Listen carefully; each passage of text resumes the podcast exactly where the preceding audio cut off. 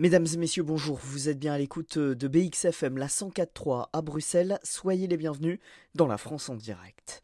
C'est la disposition de la discorde qui pourrait bien faire vaciller la majorité présidentielle au Parlement, permettre la régularisation automatique des travailleurs sans papier travaillant dans les métiers dits en tension, comprenez à difficulté de recrutement.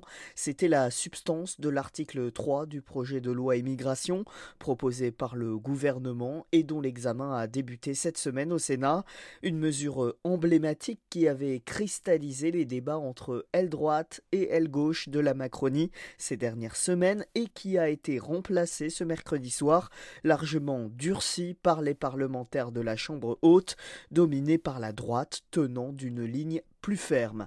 Les préfets auront toujours la main sur les demandes. Il n'est plus question d'automaticité de l'octroi. Explication.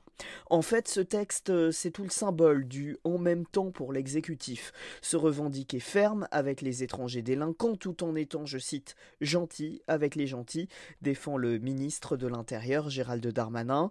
L'axe phare de la mesure, octroyer un titre de séjour de manière automatique en présentant 8 fiches de paix et justifiant de 3 ans de présence en France, là où jusqu'ici il fallait présenter une promesse d'embauche signée par l'employeur. Le patron avait donc euh, la main sur la demande de régularisation. Mais l'enjeu de cette euh, lecture au Sénat, c'était les voix des républicains, le parti de droite, qui fustige dans ce texte l'ouverture d'un appel d'air.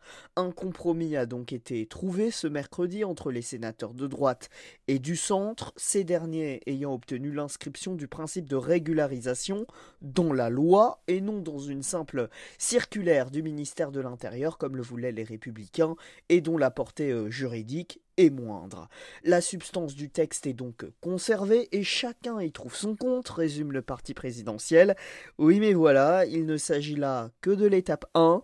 Le texte cheminera début décembre vers l'Assemblée nationale et les débats qui y seront menés promettent déjà d'être houleux et pourraient bien rebattre les cartes car déjà maintes fois repoussé, le texte ne fait pas l'unanimité dans les rangs de la majorité qui n'est, je vous le rappelle, que relative à l'Assemblée nationale. Deux fronts sont donc ouverts, un interne et un externe, entre d'un côté les partisans de l'aile gauche de la Macronie qui revendiquent le maintien du texte avec son article 3, davantage protecteur pour les travailleurs sans papier, et les députés de droite, donc partisans d'une ligne plus ferme, mais dont le réservoir de voix est indispensable au gouvernement pour euh, faire voter le texte puisque, je vous le rappelle, euh, pour qu'une loi soit promulguée en France, et le Sénat et l'Assemblée nationale doivent être euh, d'accord, à moins, évidemment, d'avoir recours euh, à l'article 49.3, en passage en force au Parlement donc, au risque et péril du gouvernement qui pourrait alors s'exposer à une motion de censure. Du côté de l'exécutif, on marche donc sur des œufs et le ouf de soulagement n'est donc que très, très provisoire. La France en direct, c'est fini pour cette semaine. Merci à vous de nous avoir suivis. On se donne rendez-vous évidemment dans 7 jours, même lieu, même heure. Vos programmes continuent sur notre antenne.